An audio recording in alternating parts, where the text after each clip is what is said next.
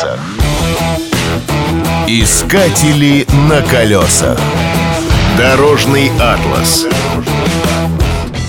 Первое, что бросается в глаза на швейцарских дорогах – большие размеры дорожных знаков.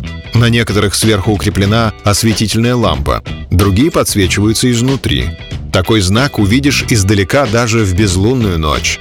В горах на крутых поворотах установлены большие выпуклые зеркала для обзора. Такие зеркала встречаются и в горных селениях, улицы которых представляют собой серпантин. Автомагистрали отгорожены от внешнего мира высокой сеткой. Периодически встречается знак СОС и лесенка.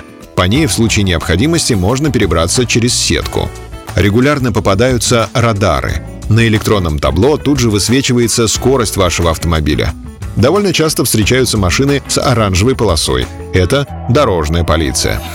Горы занимают почти всю территорию страны, поэтому в Швейцарии много туннелей. Это настоящая панацея для автомобилистов. Участок пути, который по горному серпантину преодолевают за 4 часа, через туннель можно проехать за 15 минут. Есть платные туннели. Проезд в одну сторону стоит 31 франк или 2000 рублей. Туда-обратно 3200 рублей. Недешево, но водители охотно платят за скорость.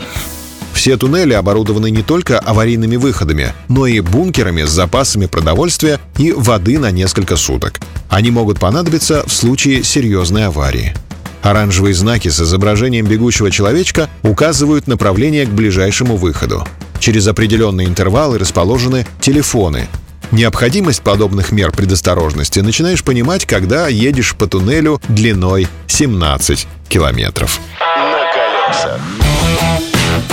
Искатели на колесах.